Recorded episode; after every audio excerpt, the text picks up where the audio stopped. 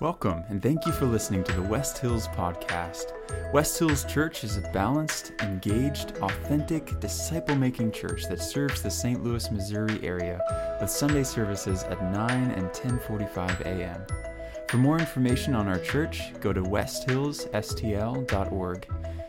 Now, here's the sermon from Sunday.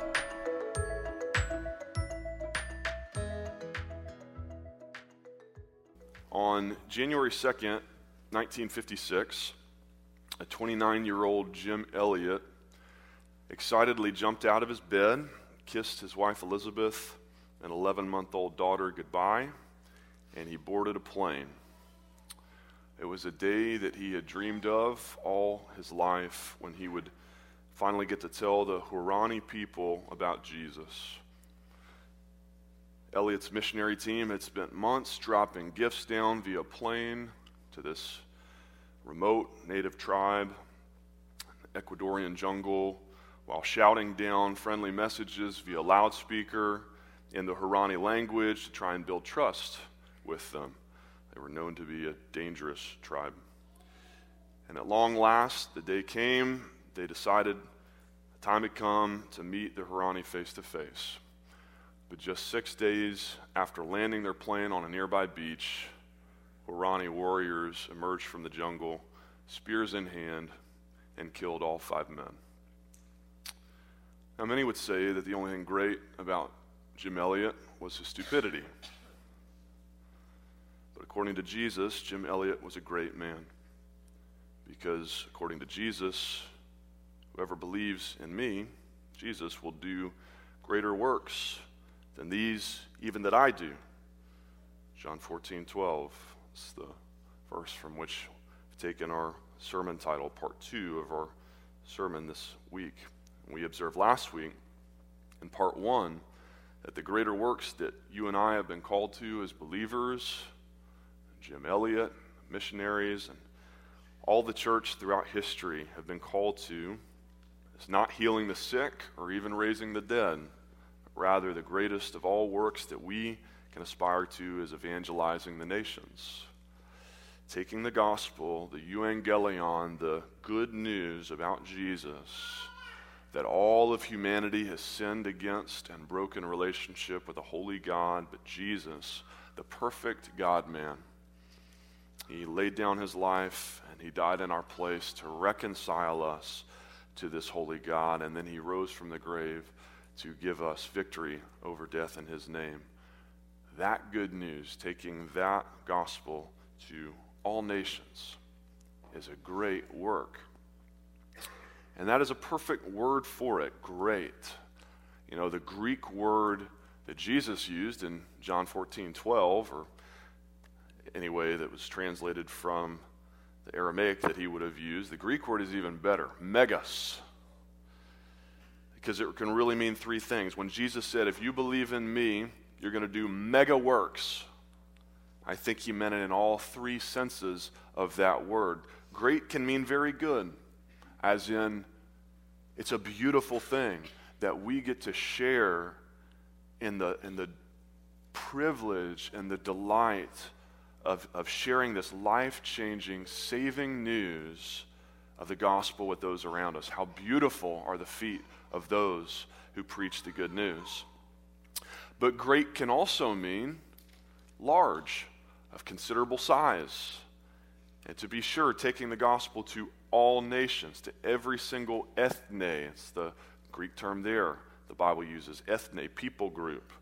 According to Joshua Project, there are 17,433 distinct people groups in the world today. And taking the gospel to every single one of them, even the hostile, remote ones like the Huaorani, that is a tall task indeed. But thirdly, great can also mean highly significant, important. And we saw last week that what makes this Great Commission so great in that sense, so vital, so urgent, is God's heart for the nations. I took you last week to 19 different passages from the Old Testament alone where we see God's heart for all peoples on display in His Word because 1 Timothy 2 4, God desires all people to be saved and come to the knowledge of the truth. But, John 14, 6, salvation only comes through Jesus. Romans 1:16 it's the gospel alone the good news about Jesus that has the power to save people.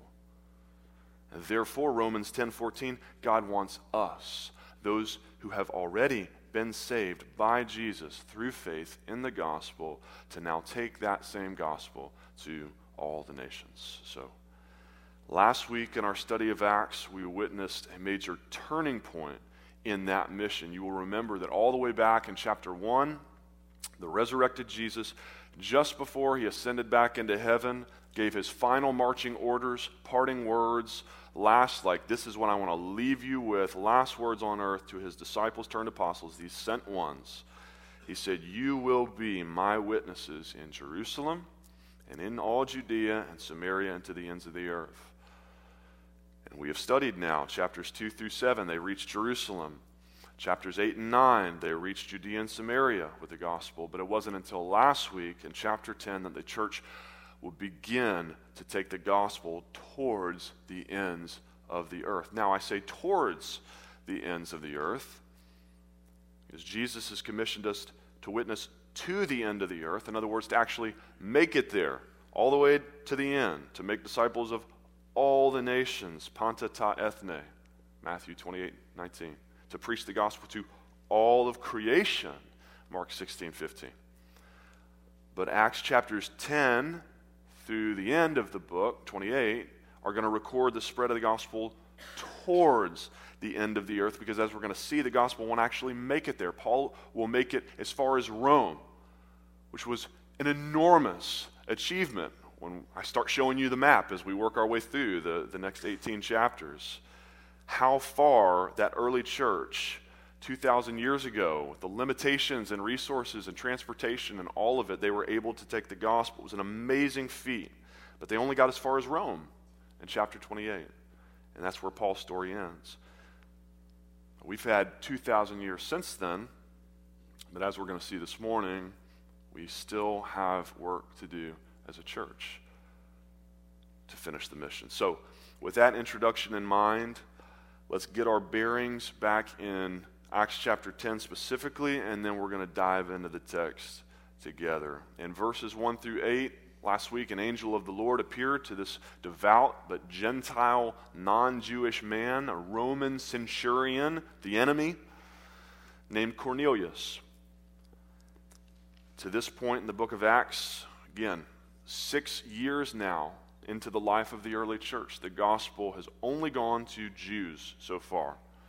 Back in chapter 8, Philip preached to the Samaritans, kind of half Jews, and then to an Ethiopian convert to Judaism, a eunuch. But that was the closest the gospel has gotten to the Gentiles, to the 99% of us in the world who aren't Jewish, who aren't biological descendants of Abraham, God's chosen Old Testament family. But this angel appears to Cornelius in Caesarea and he tells him to send for a guy in Joppa named Peter. And so the very next day, as Cornelius' men are on the way, Peter, you remember, is up on the roof in Joppa praying, and he too receives a vision in verses 9 through 16, chapter 10, of a sheet descending from heaven with all kinds of non kosher animals, reptiles, birds of prey, literally in Greek, creeping things of the earth, verse 12, that no good Jew would dare to touch, much less to taste. But then Peter hears this voice commanding him, Rise, Peter, kill and eat. To which Peter replies, By no means, Lord, for I have never eaten anything that is common or unclean. To which the voice, the angel, then replies, What God has made clean, do not call common. And this whole vision occurs three times. And that's where we're going to pick the story up in verse 17. And I want to do three things together this morning. First, we're going to read the text together. It's a long passage, but as I told you last week, I believe this is arguably the single most important passage in the entire book of Acts, at least for those of us who aren't Jewish. And so we're going to read the whole thing. Second, I want to show you in the text what I've already claimed to be true what I have alleged is the main point of this whole passage and story that the greater work to which Jesus is calling us is evangelizing the nations. And specifically, I want to show you why it is the greatest, the most beautiful, the most massive, the most urgent pursuit that we could possibly give our lives away to. And then why we must do so. And thirdly and finally, I want us uh, to be warned. I want to warn you of the single greatest threat to this pursuit of evangelizing the nations, the thing that can and often does keep us from the Great Commission, and what we must do to avoid that threat. All right? So, uh, normally I, I let you stand for the reading of the Word. There's a lot of verses here, so I'm not going to invite you and make anybody feel bad if your legs are, are uh, sore this morning, but hear the word of the Lord from Acts chapter 10, verse 17, all the way through chapter 11, verse 18.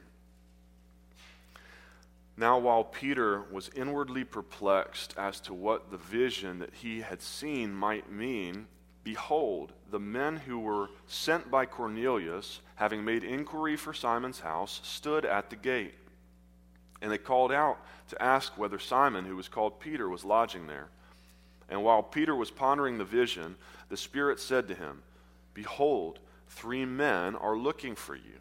Rise and go down and accompany them without hesitation, for I have sent them. And Peter went down to the men and said, I am the one you are looking for. What is the reason for your coming? And they said, Cornelius, a centurion, an upright and God fearing man, who is well spoken of by the whole Jewish nation, was directed by a holy angel to send for you to come to his house and to hear what you have to say. And so he invited them in to be his guests. The next day he rose and went away with them, and some of the brothers from Joppa accompanied him. And on the following day they entered Caesarea. Cornelius was expecting them and had called together his relatives and his close friends. And when Peter entered, Cornelius met him and fell down at his feet and worshiped him. Peter lifted him up, saying, Stand up, for I too am a man. And as he talked with them, he went in and found many persons gathered. And he said to them, You yourselves know how unlawful it is for a Jew to associate with or to visit anyone of another nation. But God has shown me that I should not call any person common or unclean. And so when I was sent for, I came without objection. I asked then, Why you sent for me? And Cornelius said, Four days ago, about this hour, I was praying in my house at the ninth hour, and behold, a man stood before me in bright clothing and said, Cornelius, your prayer has been heard, and your alms have been remembered before God. Send therefore to Joppa and ask for Simon, who is called Peter. He is lodging in the house of Simon a tanner by the sea. So I sent for you at once, and you have been kind enough to come. Now, therefore, we are all here in the presence of God to hear all that you have been commanded by the Lord. And so Peter opened his mouth and said, Truly, I understand that God shows no partiality. But in every nation, anyone who fears him and does what is right is acceptable to him. As for the word that he sent to Israel, preaching good news of peace through Jesus Christ, he is Lord of all. You yourselves know what happened throughout all Judea, beginning from Galilee after the baptism that John proclaimed how God anointed Jesus of Nazareth with the Holy Spirit and with power. He went about doing good and healing all who were oppressed by the devil, for God was with him. And we are witnesses of all that he did, both in the country of the Jews and in Jerusalem. They put him to death by hanging him on a tree. But God raised him on the third day and made him to appear not to all the people, but to us who had been chosen by God as witnesses, who ate and drank with him after he rose from the dead. And he commanded us to preach to the people and to testify that he is the one appointed by God to be judge of the living and the dead. To him, all the prophets bear witness that everyone who believes in him receives forgiveness of sins through his name. While Peter was still saying these things, the Holy Spirit fell on all who heard the word. And the believers from among the circumcised who had come with Peter were amazed because the gift of the Holy Spirit was poured out even on the Gentiles. For they were hearing them speaking in tongues and extolling God. And then Peter declared, Can anyone withhold water for baptizing these people who have received the Holy Spirit just as we have? Then he commanded them to be baptized in the name of Jesus Christ. And then they asked him to remain for some days. Chapter 11. Now the apostles and the brothers who were throughout all Judea heard that the Gentiles also had received the word of God. So when Peter went up to Jerusalem, the circumcision party criticized him, saying, You went to uncircumcised men and ate with them.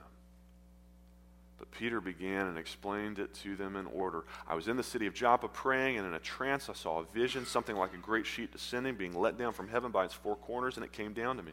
Looking at it closely, I observed animals and beasts of prey, reptiles, birds of the air. I heard a voice say to me, Rise, Peter, kill and eat. But I said, By no means, Lord, for nothing common or unclean has ever entered my mouth. But the voice answered a second time from heavens and said, What God has made clean, do not call common. And this happened three times, and all was drawn up again into heaven.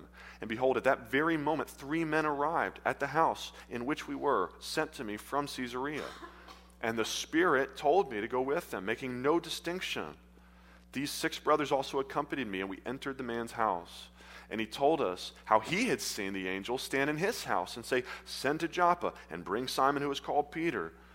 We will declare to him by you a message by which you will be saved, you and all your household. And as I began to speak, the Holy Spirit fell on them, just as it had on us at the beginning. And I remembered the word of the Lord, how he said, John baptized with water, but you will be baptized with the Holy Spirit. If then God gave the same gift to them as he gave to us when we believed in the Lord Jesus Christ, who was I that I could stand in God's way? And when they heard these things, they fell silent. And they glorified God, saying, Then to the Gentiles also God has granted repentance that leads to life. This is the word of the Lord. Let's pray. Father, we come to you now thanking you for your word, thanking you for your spirit, thanking you for the Great Commission, thanking you for so many of our forefathers and mothers brothers and sisters in the faith that took to heart your heart for the nations, that took seriously, that gave their lives away to fulfilling the Great Commission, making disciples of all nations, all peoples, even Gentiles, like most of us in this room this morning, that we might be included in your heavenly family. Father, we thank you that you did not shut the door and shut us out. And now, Father, we pray that you might use this story, this passage, to help soften our hearts, break our hearts for those who still have not heard the good news about Jesus, that we might not shut the door in their faces.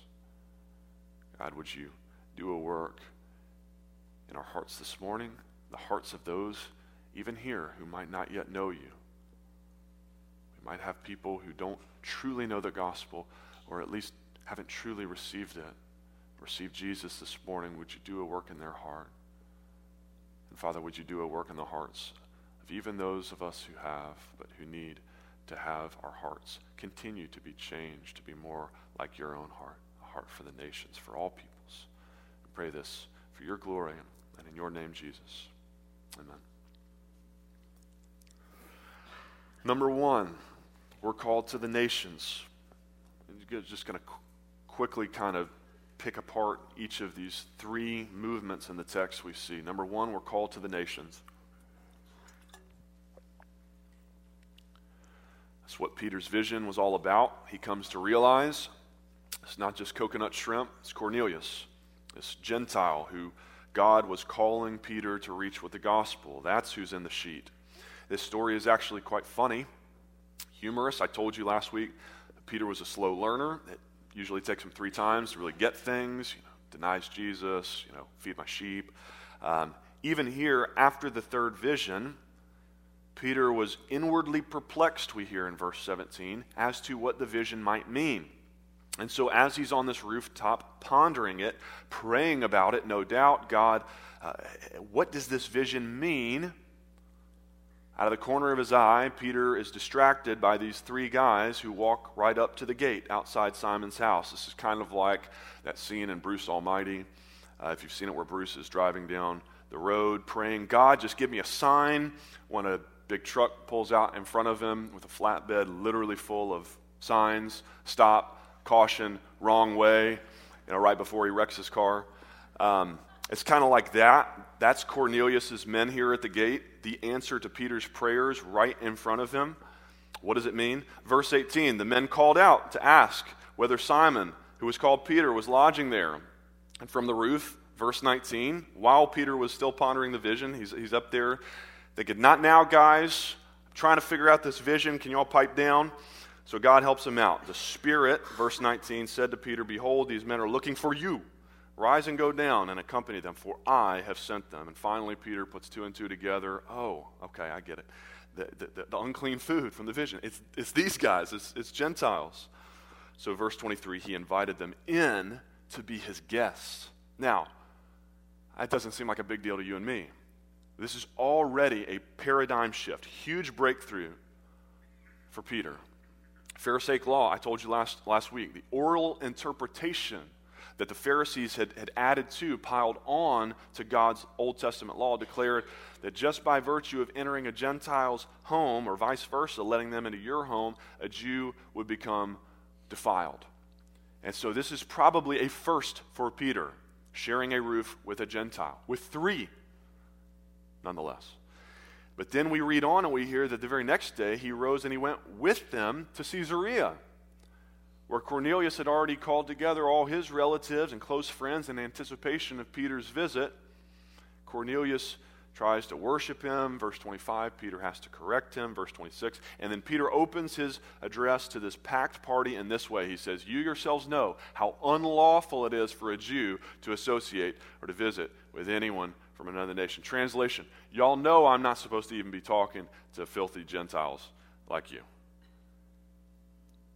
But then Peter continues, But God has shown me that I should not call any person common or unclean.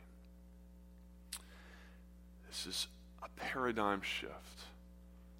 And after Cornelius confirms the supernatural, God ordained nature of this meeting by sharing his vision with Peter, yeah, that, that angel appeared to me too. Then Peter opens his mouth in verse 34 and he declares, Truly I understand now that God shows no partiality, but in every nation, anyone who fears him and does what is right is acceptable to him. Now, please note that Peter did not say, whoever fears God and does what is right is saved by God, is forgiven of his sins. He doesn't say that. He said it's acceptable to God, as in an acceptable recipient of the saving gospel message. Only the gospel, Bible's clear, only the gospel has the power to save. And so Cornelius and his household, they are not yet acceptable to God in the most important eternal sense. They are about T minus 90 seconds away from being that kind of acceptable in God's eyes. We're going to see it in a second. Of being reconciled to God through saving faith. Nevertheless, this is historic the, the, this is the first time ever that Gentiles were deemed even an acceptable audience for the gospel. Yeah, I mean, Jesus had said, don't cast your pearls before swine. That was a nickname that Jews had for Gentiles. They're swine, they're pigs. So this is the first time Gentiles are deemed an acceptable audience for, the God, for salvation for Jesus. Of course, Jesus himself had gone to the Gentiles to the Gerasene demoniac in Mark 5, to the Syrophoenician woman in Mark 7, to another Roman centurion in Matthew 8. But his followers had withheld Jesus from the Gentiles for the last six years now until this point. Not any longer. And the takeaway for you and me this morning is clear, brothers and sisters. Jesus has called us to the nations, to all nations. Panta ta ethne. Jesus didn't say, let me tell you what Jesus didn't say. He didn't say, just be faithful wherever you're planted. That's something we say in the church a lot these days. But Jesus never said that. He didn't say, just, just be faithful where you're planted. He actually said, I'm going to uproot you. Wherever you're planted, I'm going to uproot you and send you.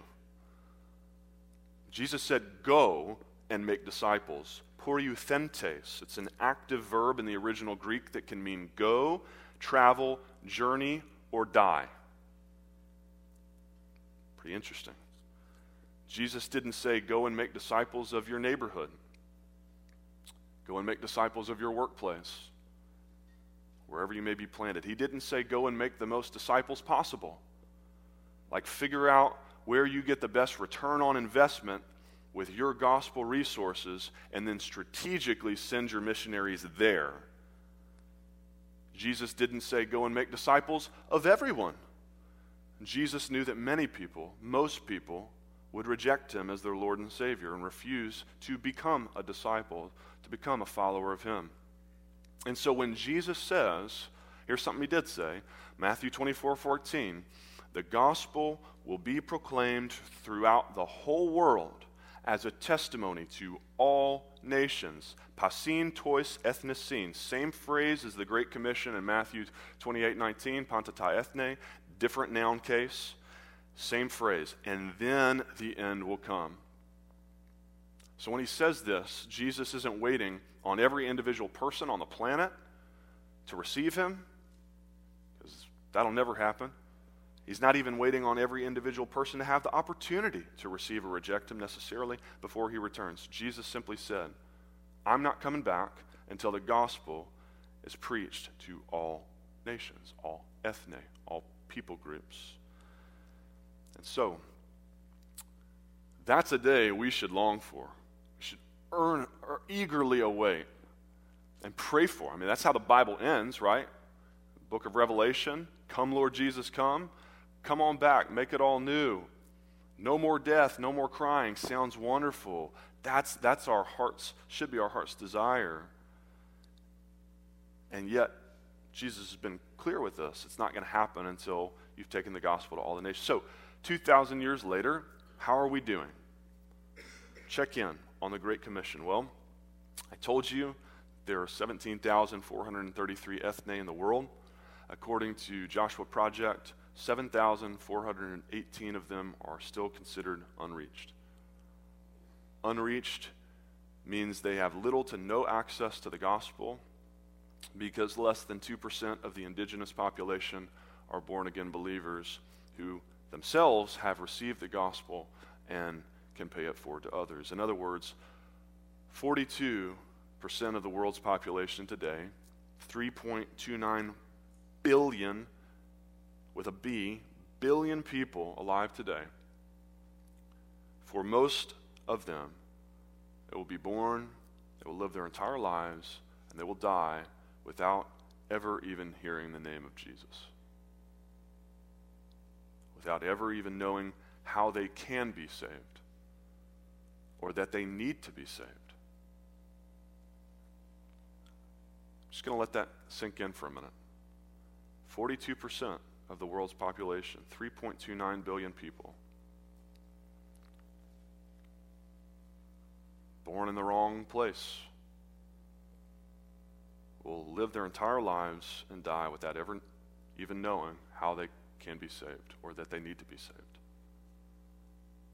And Jesus has called us, Jesus has commissioned us to reach them, to tell them the good news about Him.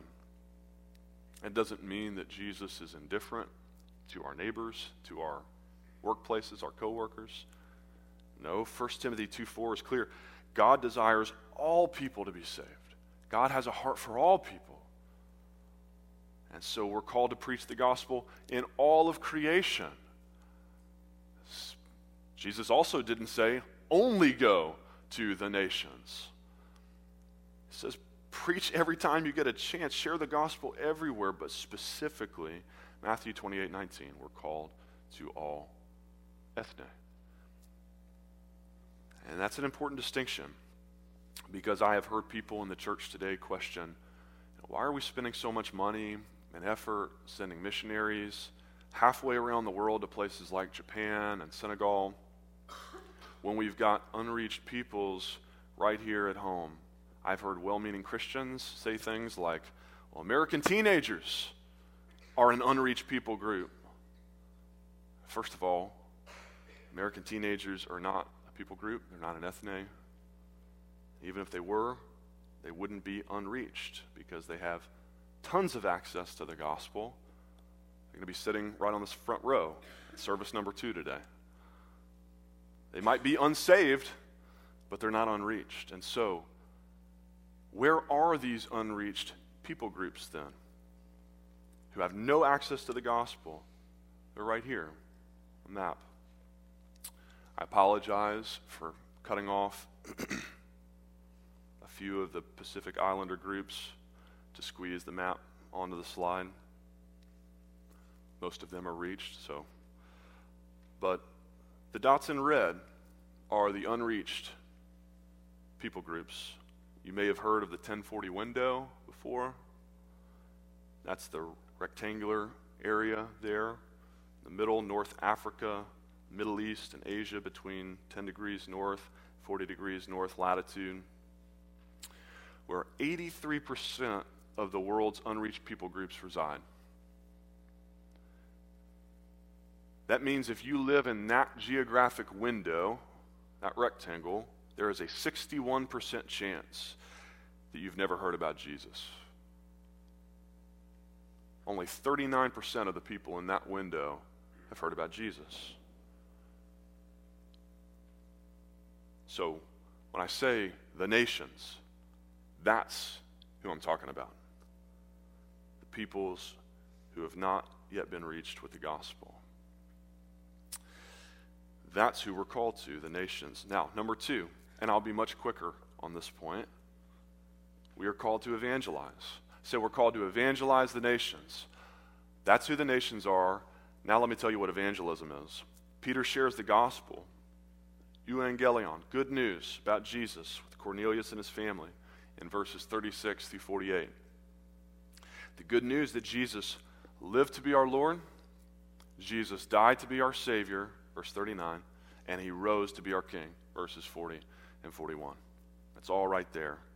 Lived to be our Lord, verses 36 to 38. He died to be our Savior. He rose to be our King. Now, and now, he calls all people everywhere, verse 43, to believe in him and receive forgiveness of sins through his name. That's the gospel. If you're here this morning and you have not repented of your sins and trusted in Jesus as your Lord, your Savior, and King, turned your life over to Him in faith, you can be saved this morning. Hope and eternal life can be yours, forgiveness of sins through His name, through Jesus' name, if you repent and believe. That's the gospel, the same gospel that we are now called to take to all the nations. Jesus didn't say, go do nice things in all the nations. Jesus didn't say, go build homes, dig wells, provide medical care, distribute food to all the nations. Again, he's not indifferent to those things. Jesus met people's physical needs while he was here on earth as well.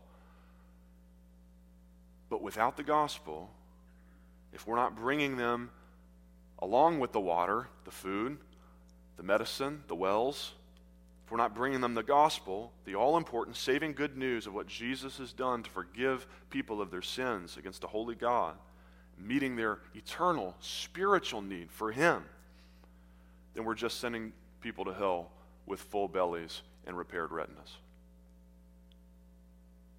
They need spiritual sight, spiritual vision to see their sin and to see the Savior, Jesus. And best of all, when we give it to them, when they receive the gospel, they receive Christ Himself. That's the best part of the gospel. Verse, verses 44 through 48 here, how it ends. They get the Spirit, they get Christ's very own Spirit come to dwell within them. The Holy Spirit fell on all who heard the word. It's not just the gift of salvation, it's the gift of God's very own presence with you forever, His Spirit. And then they're baptized, verse 48, with water as a symbol, a celebration of their spiritual rebirth. That's what baptism is. So I'm not going to do a whole big long tangent, but I will just re extend that invitation once again this morning to those of you who may have been sprinkled as a baby. You can come be baptized today. We'll fill up the, the pool for you in between services.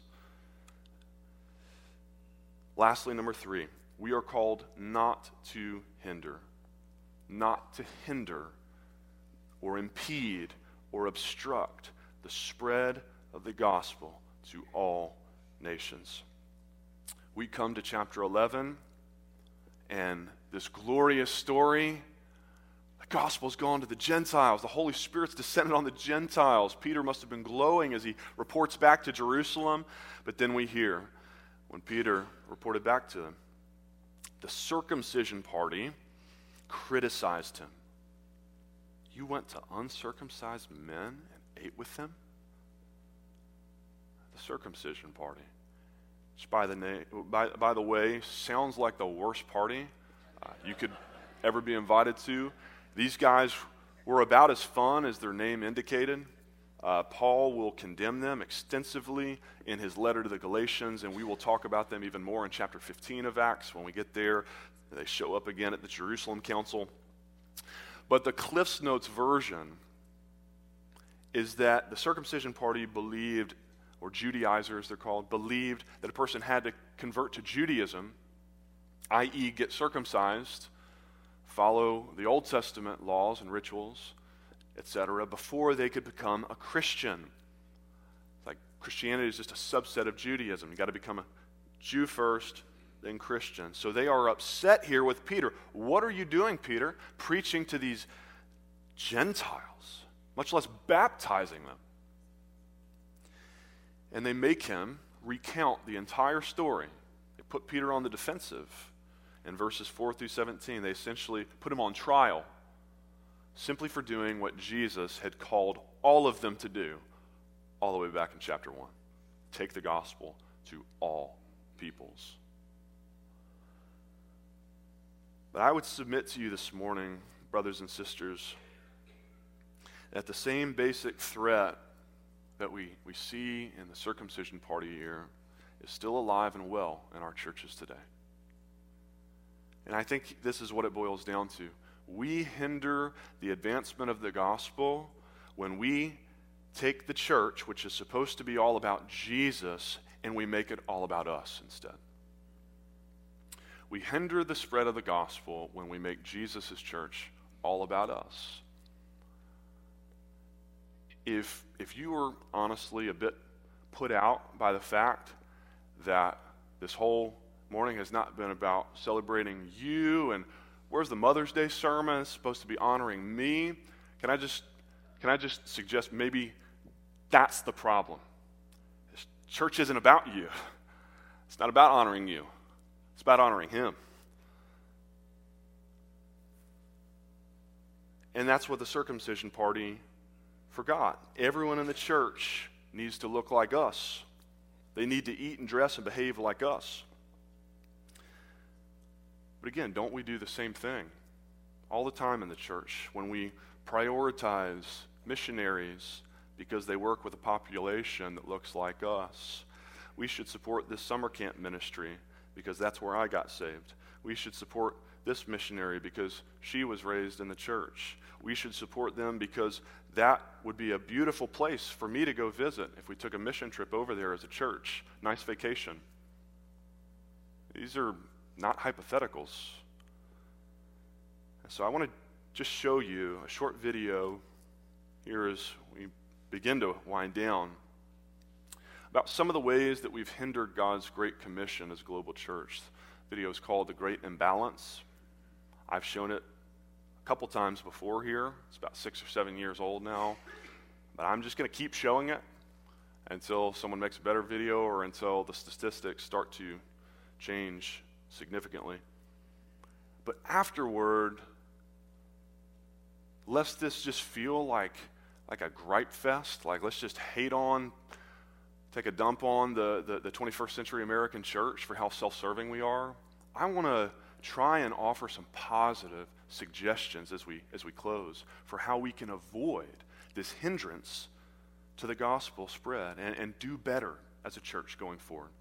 So let's watch together, and then I'll offer you some practical suggestions.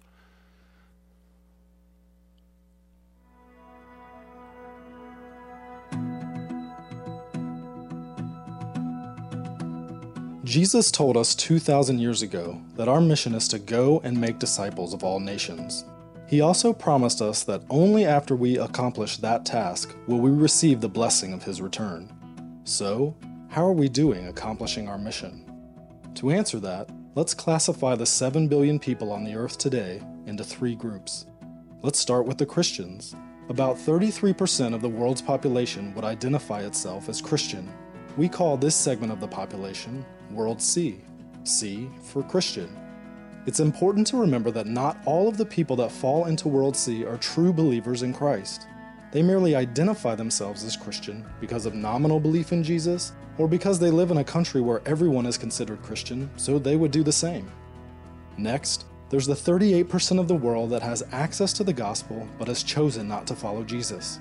They have Bibles in their language, churches nearby, friends or coworkers who are potentially Christians, or access to other Christian resources in their language. These people have access to the good news, but just haven't acted on it yet.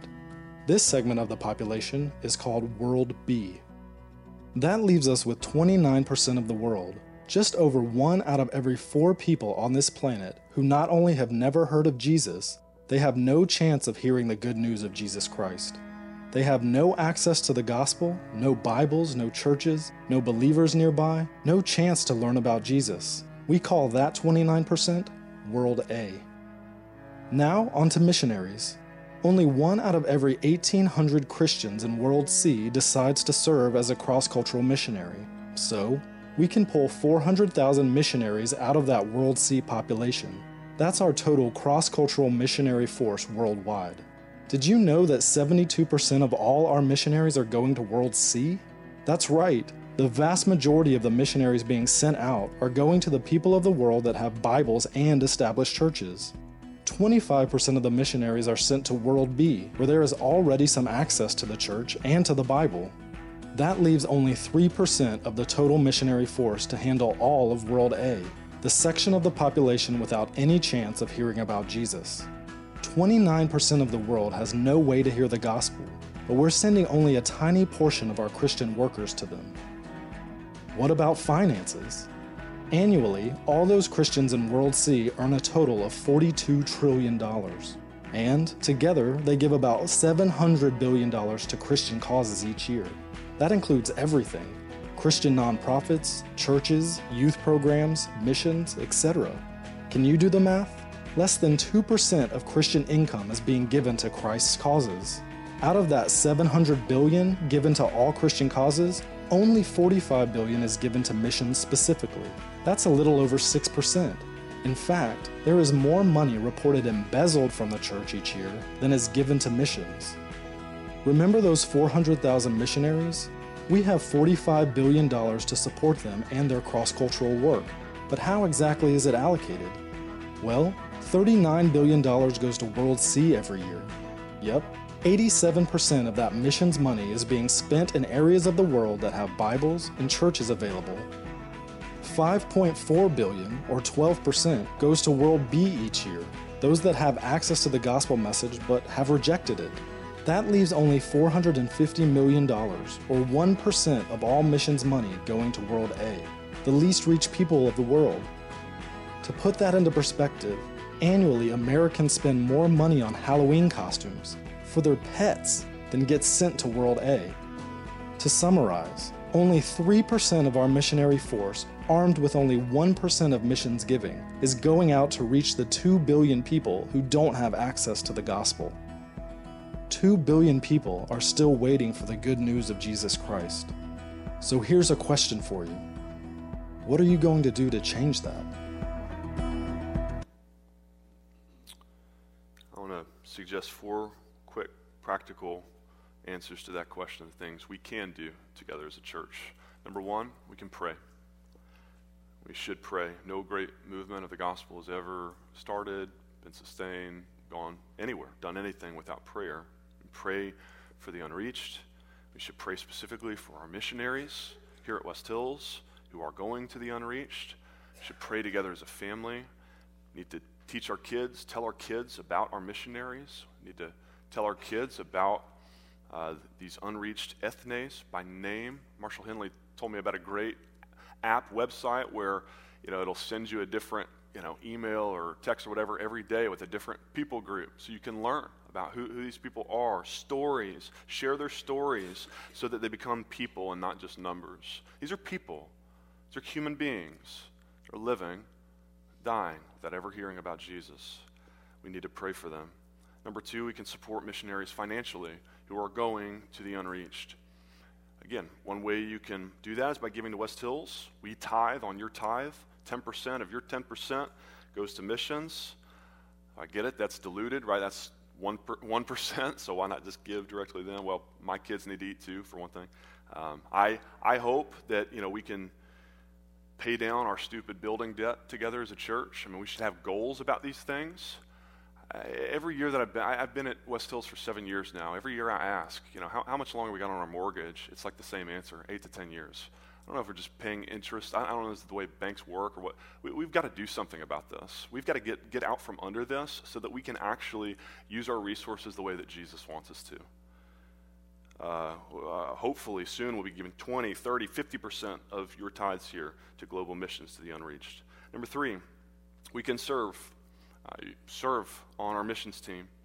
Truthfully, we have bigger needs right now, volunteer wise, as a church and other min- uh, ministries. But Thad would, I'm sure, tell you he's not going to turn you away from the missions team. Specifically, what we do need is for every member of our missions team to be sold out for reaching the unreached with the gospel. And then you don't just need to serve uh, in a formal capacity through West Hills together collectively, serve outside the walls of the church as well. The great thing about the global world that we live in today is that the unreached are coming to us in unprecedented numbers. To give you just one example, in this past year, St. Louis has apparently grown one of the largest Afghan refugee populations in the entire country. Are we reaching them? They're coming to us. Are we, West Hills, driving the, the, the 15, 20 minutes it takes to go and reach them with the gospel? Number four, pray specifically. Lastly, pray specifically about whether God is calling you to go. Poreuthentes, to go, travel, journey, maybe die. Like Jim Elliot. Is God calling us to go? Are we regularly praying and asking, laying our lives on the line with open hands, saying, God, here I am, send me, use me. However, not my will, but your will be done. However, you would use me. Is God calling us to lay down our comfortable lives here, calling you to lay down your youth, the best years of your life, your 20s, to go and serve overseas? Is God calling you to lay down your career, your retirement, your golden years, your victory lap, to serve Him instead and to serve those He desperately wants to reach and save with the gospel? If we want to see the kind of miracles, the kind of gospel growth, that we witness on every page of the book of Acts, we're going to have to begin to renormalize in the church today the kind of radical self service and self sacrifice that we see in the early church for the sake of the advance of the gospel. That open handed living. God, here I am. Use me however you would for your purposes. It's the kind of self sacrifice that we find in the example of a man like Jim Elliot. The world would call Jim Elliot a fool. Jesus said, Whoever would save his life will lose it. But whoever loses his life for my sake and for the sake of the gospel will save it. And you better believe that Jim Elliot doesn't regret his decision to live for Jesus right now. Lay down his life for Christ. As he famously said, He is no fool who gives up what he cannot keep in order to gain what he cannot lose. It's not foolish to give up what you can't keep anyway. This life is it's an hourglass. It's running out. It's trying to hold on to this life is like trying to hold on to water. It's going to slip through your fingers. It's a 100, 100% mortality rate these days. The question is, how are you going to use the little bit of time that you have here on, on earth? He is no fool who gives up what he cannot keep in order to gain what he cannot lose treasures in heaven. Will we go? Will that be our story as a church? May it be so.